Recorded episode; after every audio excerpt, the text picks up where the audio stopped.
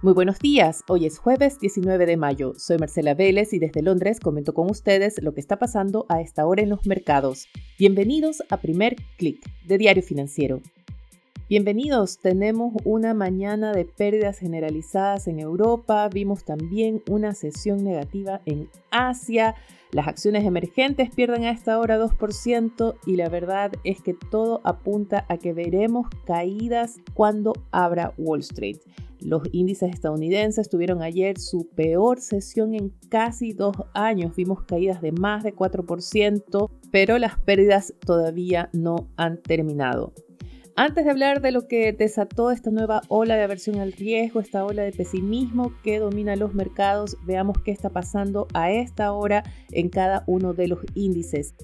Las acciones asiáticas pierden en torno a un 1,9%. Las pérdidas fueron lideradas por el Hang Seng, que perdió 2,54%.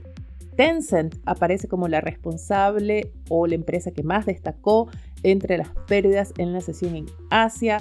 La empresa tecnológica china reportó su peor resultado trimestral desde 2004.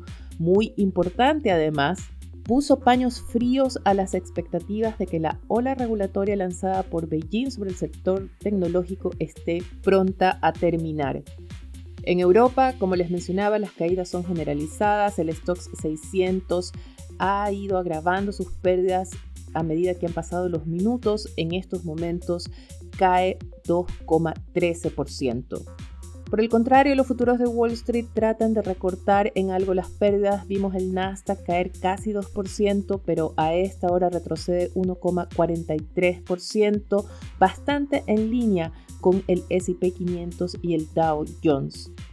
Muy interesante es que, contrario a lo que ha pasado en los últimos días, cuando hemos visto caídas en los índices, esta ola de pesimismo en el mercado accionario, los inversionistas se han refugiado en el dólar. Hoy no es así, vemos una caída de la divisa estadounidense que cede a la presión alcista del euro y la libra esterlina. También muy importante, especialmente para el mercado cambiario chileno, el cobre se desacopla del petróleo, que opera con pérdidas importantes de más de 1%, y de otros commodities, y sube 0,24% en Londres. Pero ¿qué ha desatado esta ola de pesimismo? Podríamos decir que se trata de una mezcla tóxica para tomar el término que acuñó Financial Times para describir el escenario de los mercados emergentes, pero lo podemos aplicar en realidad a todos los mercados. Porque por un lado tenemos el temor a la inflación, que ya ha dominado en los últimos meses, el temor a una recesión, lo comentábamos ayer. También tenemos esa desaceleración en China. Recuerden que se han visto nuevos brotes en Beijing y en otras ciudades, mientras en Shanghái comienzan a relajarse levemente las restricciones. Así que todavía China no sale de esta ola de la pandemia.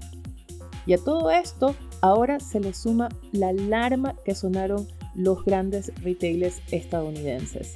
Esto es muy importante porque hasta ahora, en medio de toda la volatilidad, en medio de la preocupación por una posible recesión, por una posible estanflación, los resultados de empresas habían servido todavía de último bastión de optimismo para los inversionistas, con resultados siempre por encima de lo esperado en su gran mayoría, pero esta semana Walmart y Target advirtieron que sus balances se verán afectados, que ya ven señales de un impacto de la inflación.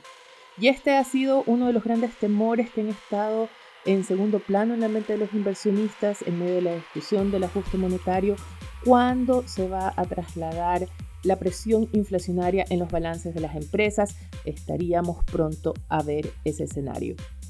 A esto se suma, recuerden, ese giro de la Fed hacia un ajuste monetario mucho más agresivo, lo comentábamos ayer, parece que las palabras de Jerome Powell tardaron un poco en llegar a los inversionistas, pero comienza a asumirse esta idea de que la Fed subirá la tasa de interés mucho más de lo que se había previsto hasta ahora si es necesario para controlar la inflación.